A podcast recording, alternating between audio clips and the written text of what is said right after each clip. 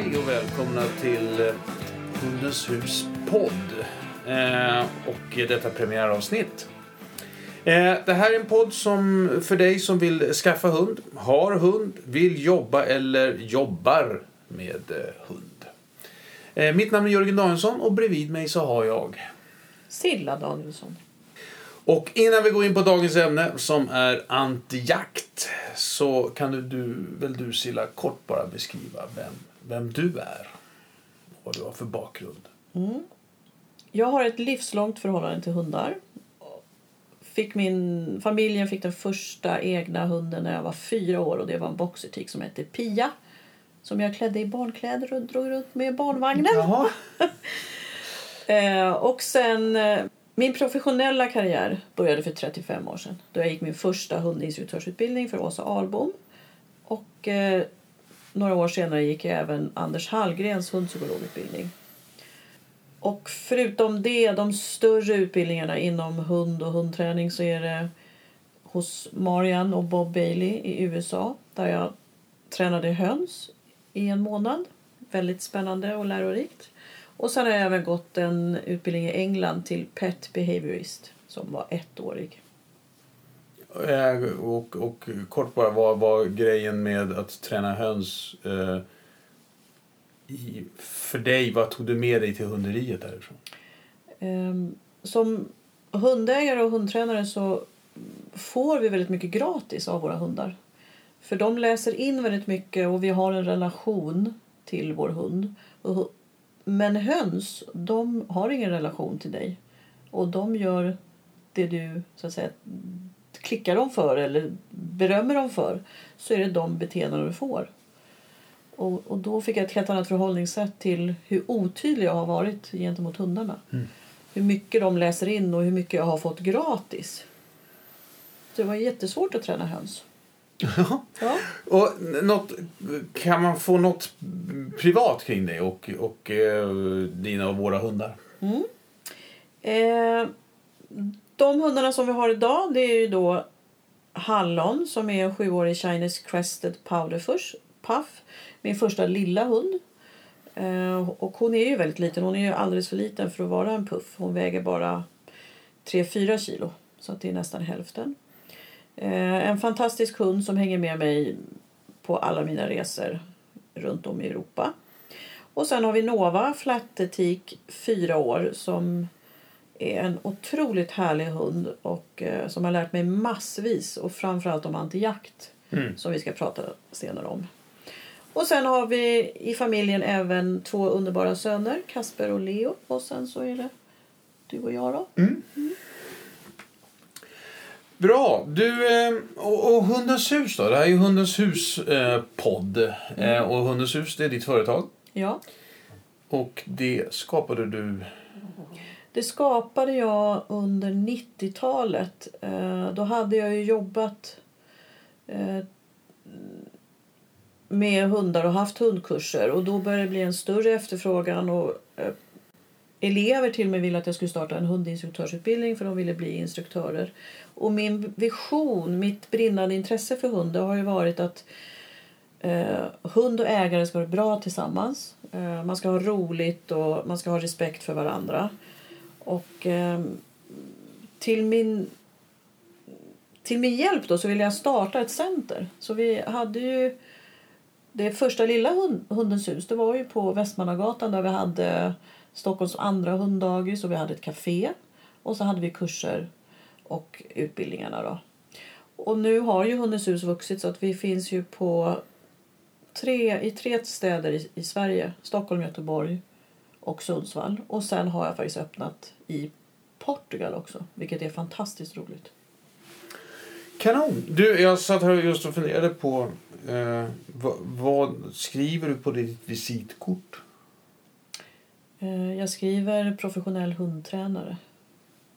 För för mig är det väldigt viktigt att jag när jag möter människor och hundar har en adekvat utbildning i botten. Och därför blir det professionell. Vi ska också säga att du har jobbat med eh, eh, funktionshindrade eh, personer. Du hjälper också med assistanshundar, eller hur? utbildningar kring det, kring det och sen så drog du igång kompis hund, Skolhund. skolhund förlåt, Mm. eh, här i eh, Årstaskolan. Och där är en, en rullande verksamhet. Mm. Bra, Nej, men då vet vi ungefär de här delarna. Och om vi nu ger oss in i det här med antijakt. Mm. Så var... Och jag ska säga så här innan vi, innan vi tar det. så Mer om, om verksamheten och Hundens hus. Det kan du såklart gå in på hundenshus.se eh, för att läsa kring, kring eh, vad som finns att, att, eh, vad det gäller kurser och utbildningar. Bra. Jo, antijakt. Va, vi satt här innan och diskuterade lite grann vad, i vilken ände ska vi börja liksom. Mm. Och då eh, är det det här med förebygga eller att, att eh, förhindra så att säga. Men om vi, om vi, vi, tar, vi tar förebyggandet då. Mm. Om vi börjar där och när börjar man?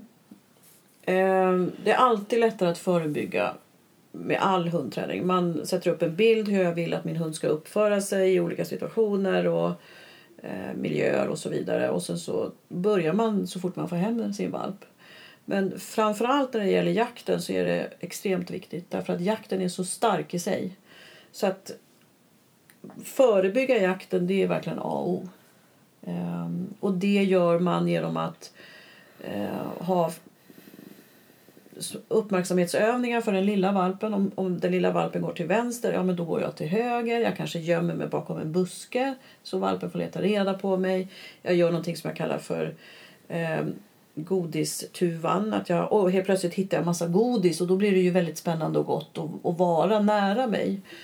Och sen när valpen blir Men vänta nu, så att, att det, det är inledande vad du gör för att inte hunden ska dra iväg på jakt är att dra ifrån den ja, själv. ja, Så att precis. du går på, Precis, din jakt. precis. Att det är jag som är, hittar på massa roliga saker så att hunden vill Hänga vara med. med mig och Mm. inte mi- missa någonting. Ehm, och sen vill ju jag att hunden ska ha koll på mig. Jag vill inte behöva ha koll på hunden eller valpen. Nej. Utan hunden får ha koll på mig. Mm. Ehm, ja, och sen då så tränar jag, börjar träna mycket inkallning och, och stanna också väldigt tidigt. Så att jag har det grundat hos valpen. För när valpen kommer in i unghundsperioden, den är ju om man kan jämföra med en tonåring där från ena dagen till den andra så har man en, en valp som har fått sork i öronen eller allting man tyckte att den var så duktig på kan den inte alls. Och ena dagen går det jättebra och andra dagen går det jättedåligt. Det är en otrolig berg och dalbana. Och när kan man eh, förvänta sig den här eh, berg och dalbanan ungefär? Ja, det vanligaste är runt 5-6 månader. Om man brukar säga att ju större ras man har desto äldre brukar de bli. Innan så- hund? Innan de går in i ung hund? Ja, Ah, ja. så att en mindre ras, eh, Jack Russell eller Chihuahua, de kan komma in tidigare än en Sankt Bernhard eller Grand Dane. va? Men Okej. någonstans mellan 5-6 månader upp till 10, kanske 11 månader. Och det är under den här perioden också som hunden kommer in i sin eh, jaktutvecklingsfas.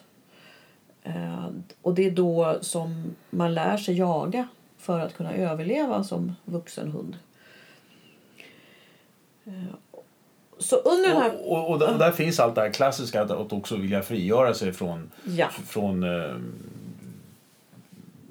hundägaren i det här fallet. Då, så att Ja, säga, liksom. Men egentligen så bygger det rent biologiskt på att jag måste börja lära mig själv att jaga. Mm, mm. Jaga på egen tass. Ja. Många tror ju att det är en ledarskapsfråga när hunden jagar på egen tass. Men det är det inte.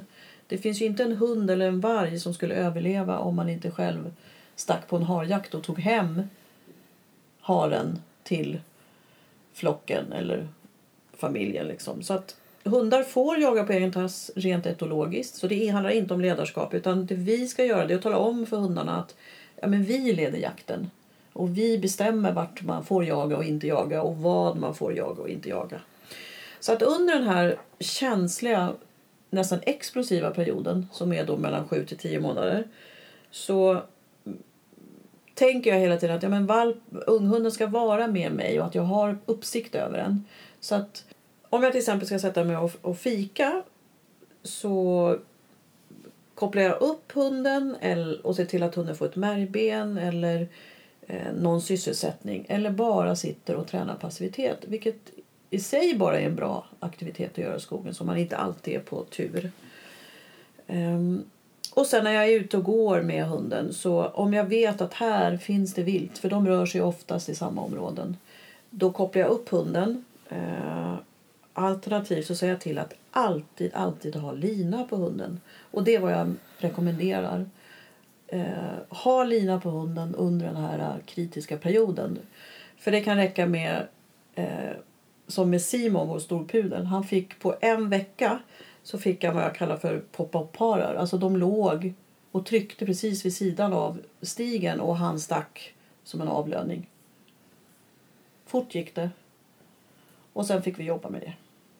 Så lina på, uppsikt på. Om valpen går upp ifrån, eller unghunden går upp ifrån stigen, kalla tillbaka den, gör godistuvan, gå åt andra hållet och eh, gör roliga saker med hunden. Se till att ha liksom hunden nära dig så att den inte luffar runt och här var ett spår och här var en hare och där hittade jag ett annat spår. Och där, kort bara med lina. Mm. Generellt så är det ju snabbare hund desto längre lina. Ja. ja. Och eh, linan får gärna vara en glattare typ av lina. Eller hur? Så att det inte blir något rep som man eh, snor runt med. Utan mm. det, den ska ju samtidigt löpa lite fritt. Mm. Så när hunden går så ska inte hunden ha allt för mycket motstånd av linan. Precis. Eh, samtidigt så... Och det får inte vara någon knuta på den och Nej. det får inte vara ett handtag i den för då om hunden sticker så kan den ju faktiskt trassla in sig. Ja. Eh, så uppsikt över linan och se till men det är för att man ska ha möjlighet att kunna reagera helt enkelt? Ja, för hunden är så extremt snabb. Det, säger ja. ju, det går ju på ett ögonblick så har hunden liksom fått upp ett spår mm. Eh, och stuckit. Mm.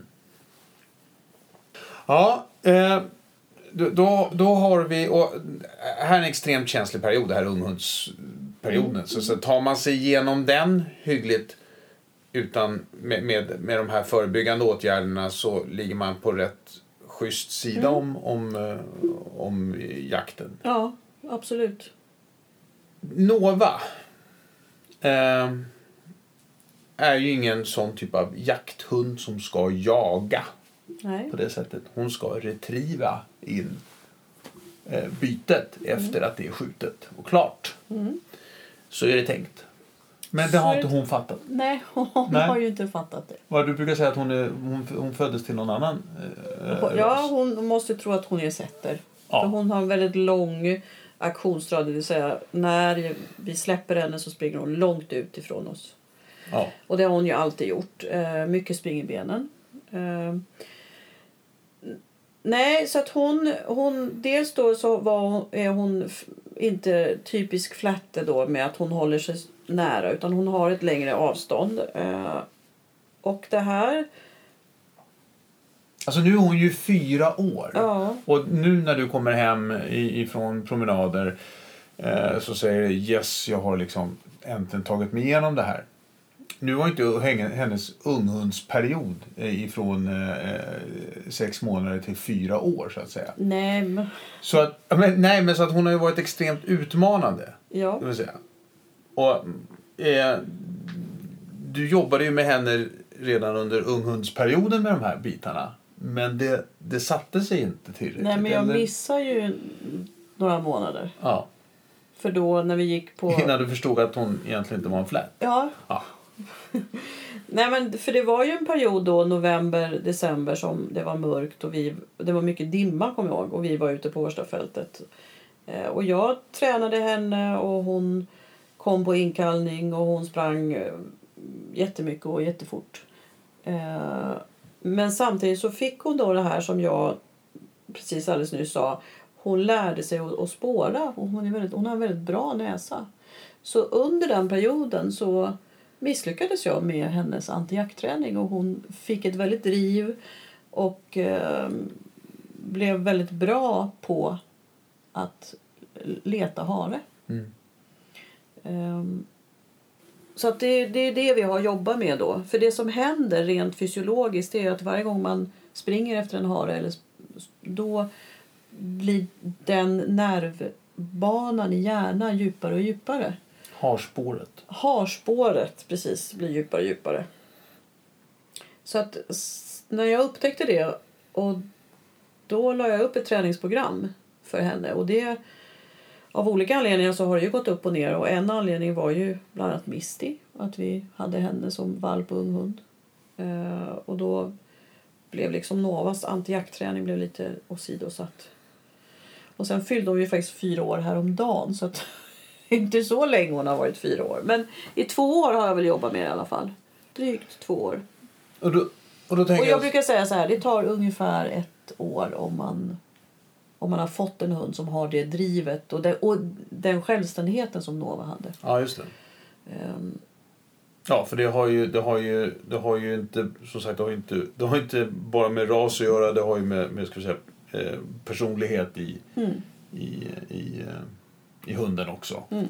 Om den är, vill vara väldigt tillgiven eller om den har, har en upptäckar liksom, känsla och Mm. självständig, självständighet. Nästan varje promenad har ju blivit en träning. mm, Och du har laddat upp med, allt möjligt här hemifrån. Mm. Ehm, där du har liksom eh, alltid tagit med något speciellt godis eller köttbullar eller osttuber och så vidare. Kan, kan du berätta någonting liksom om, om, om hur du hanterar godiset i det här sammanhanget? Eller belöningarna? Liksom? ja, det, är ju boll också. Ja, ja. Ja. Och boll. Ja. Eh, nej men ja, det, fi- alltså det finns ju olika faser i den här träningen. Och eh, från början så var ju Nova helt absorberad av att gå ut och jaga. Hennes, hon stängde ju av två steg utanför vår dörr. Mm. För vi har ju extremt mycket harar. Eh, och hararna är större än hallon så de syns ju överallt också. Mm. Och de bor utanför köksfönstret och utanför. Eh, så hon stängde av där och då fick jag ju i början fick jag jobba med vår, vårt samspel och följsamheten hos henne och hennes lek. Hon tog ju inte godis i början. Och hon tog inte leken heller. Eh, så då jobbar vi ju med eh, det inomhus, alltså följsamhetsövningar och lek. Och sen utomhus så, jobb, så höll jag på med den rena ja, men inkallning eh, och stanna.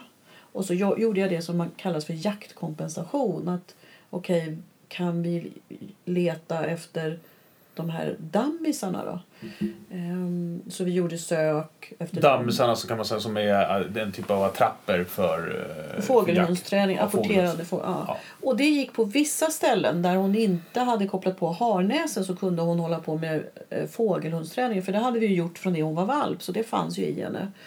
Och på något vis har jag då utvidgat den här cirkeln med, med att vi jagar fåglar tillsammans och så minskar vi harjakten mer och mer. Så parallellt då med att harjakten har minskat så har fågelhundsjakten ökat på väldigt svåra, heta områden.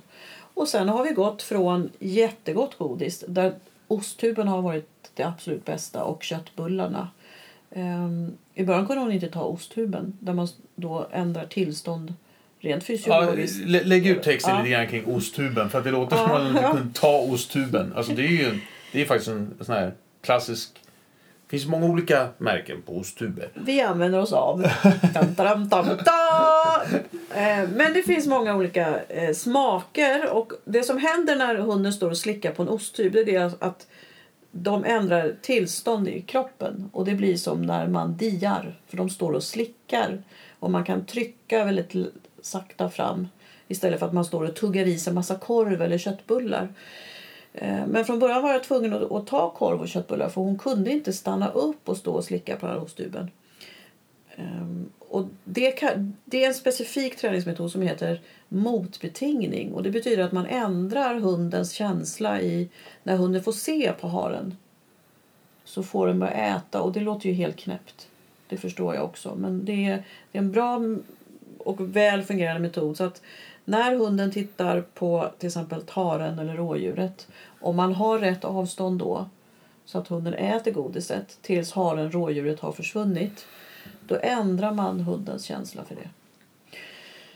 Och Och efter ett tag så kunde hon då ta osttuben eller jag kunde slänga ner massa god, alltså godisar så att hon kunde stå och äta och faktiskt släppa blicken Mm. på haren. Mm. Eh, Så. så det är känsloträningen. Och parallellt med det då så har vi fågelhundsträningen och minska har, trän, harjakten. Och sen har vi de här rena signalerna eller kommandona som man behöver lägga upp när man har en hund som jagar. Så att man har kontroll om hunden sticker. För Ja, kontroll måste vi ha om hunden ska vara lös. Speciellt den här tiden nu. Ja, just det. Och den här tiden nu då vi spelar in det här, det är i början eller mitten på april. Ja, och då ska man ju ha... Ja, du måste ju ha full koll på hunden helt enkelt. Ja, för att Eh, få det- släppa den. Ja. Eh, total lydnad. Eh, om man nu lyssnar på den här podden och så åh, jag skulle också tänka, så jag har haft min min hund det är ju sju år här nu liksom. Och himla skönt skulle det vara att bli av med det här jagandet liksom. Mm. Kan man, kan man liksom börja jobba med hunden kring det i den åldern? Absolut. Eh, det viktiga är bara att man har en, en långsiktig plan och att man har tänk, och, tänker att det finns o, alltså oli, man måste jobba igenom olika områden hos hunden. Eh, och det är det här med följsamheten, jaktkompensationen och att byta ut har, haren, harjakten mot något annat. Eh, och sen ändra känslan då. Som Nova har ju stått och skrikit när hon har sett harar. Eh, och då har ju de varit på långt håll. Eh, Ehm, man kan ju lägga total lydnad på det och hindra hunden från att inte skrika. Men då har ju hunden fortfarande samma känsla. Och för mig blir det väldigt orättvist att vi kräver extremt mycket av hunden att den vill springa efter haren men vi säger totalt stopp. Och så sätter vi lydnad på hunden. Eh, men det kokar fortfarande i den. Vi måste kunna ha lydnad på hunden också men det är mer rättvist att då parallellt med lydnaden faktiskt jobba med känslan. Eh, Och ju mer man jobbar med känslan, det vill säga motbetingningen, eh, desto lättare funkar lydnaden. Och sen så toppar man det då med att okej, du får inte jaga hare, men vi kan göra nosework eller vi kan göra spår eller vi kan eh, Ja, för det är ju faktiskt så att, att, att du har ju gått... Du har ju gått, eller går regelbundet kan man säga på jakt, jaktträning med, med henne. Så att i, ditt, i, ditt, i ditt, din ambition av att få henne att sluta jaga så går du på jaktträning. Ja. Ja, Jag, eller jaktträning har jag alltid haft, men den är en del i Ja. ambition- ja, för Ja. att få en, Jag har verkligen använt den. Ja. Okej, vi jagar fågel ihop, eller de här dammisarna då. Ja. Och vi, vi struntar i haren. Mm. Ja, just det. Men det är också det, är också det här för att, att, det blir det, för att göra det ännu tydligare kring att, att när vi jagar så gör vi det tillsammans. Och då ser det ut så här. Under de här formerna. Eller hur? Är det sånt, så tänket? För det är ju lättare att säga nej till någonting om man samtidigt har sagt ja. Yes, det här får vi göra. Det här är skitkul. Vi gör det här. För jakten hos hunden är ju eh, otroligt stark och, och ger många mm, alltså, eh, många självbelöningar om man säger så. Alltså en hund som jagar på egen tass eh, tycker det är skithäftigt och jätteroligt och, och så. Men för att få kontroll då så måste vi, ja men vi gör det här tillsammans. Eh, vi jagar tillsammans. Vi, och det kan vara att man letar mm, eukalyptus ute i skogen om man håller på med nosework. Men vad man väljer för jaktkompensation är ju lite beroende på vad man har för hund. För, för vissa hundar så räcker det inte med att leta eh, godis i skogen. Eh, eller följa person, människors spår. För att jakten eh, är så mycket mer och då måste man liksom hela tiden trumfa det. Alltså man måste hitta en, en, Mm. en, någonting som hundarna tycker är åtminstone lika bra som jakten. Inte någonting som är lite mindre, för då får man, har man lite motvind. Det går säkert, men det, jag försöker alltid få hund, hundarna att hitta någonting. Ja, men det här gillar min hund. Eh, Och Det där blir ju utmaningen såklart också. Har du en hund som faktiskt inte tycker om godis. Det finns ju de. Ja. Alltså, antingen får man ju leta igenom hela skafferiet. Eh, så att man verkligen hittar det där godiset som Mm. och, och, tänk, och tänka brett och fritt. och Eh, spara det till jakten. och spar, just ja, det, exakt. det är ex- exklusivt. Ja. Att det är den man har och då verkligen visar det, det här vi har med oss ut nu. Mm. Bara så att du vet, så håller närheten här. Eh. Och om inte så, du nämnde förut bollar eller någon leksak. Lek, leksaker. Det är, ju- Mm. de, många hundar älskar ju att leka. Eh, och just bollen är ju, det är ju jaktbelöning. Så den är ju så himla bra. Mm. när man har en hund som jagar. För att om jag säger till Nova sitt när hon ser en, en hare och sen kan jag säga varsågod och slänga bollen åt andra hållet från haren, ja men då är ju det att springa efter bollen är ju eh, en jaktbelöning. Mm. Och det är samma system som sätts igång i kroppen också. Mm. Och andra hundar kan man slänga fram en, en trasa eller en flisfläta och, och kampa. Så de får ut, för de, de har ett enormt Ja, stort energibehov också. Ja. Så man kan inte bara lägga locket på eller mata med godis utan man måste också hitta eh, så att hunden får Får ut, utlopp. utlopp för energin och Ja. får kompensation för sin jaktinstinkt. Ja. Eh, har vi glömt något?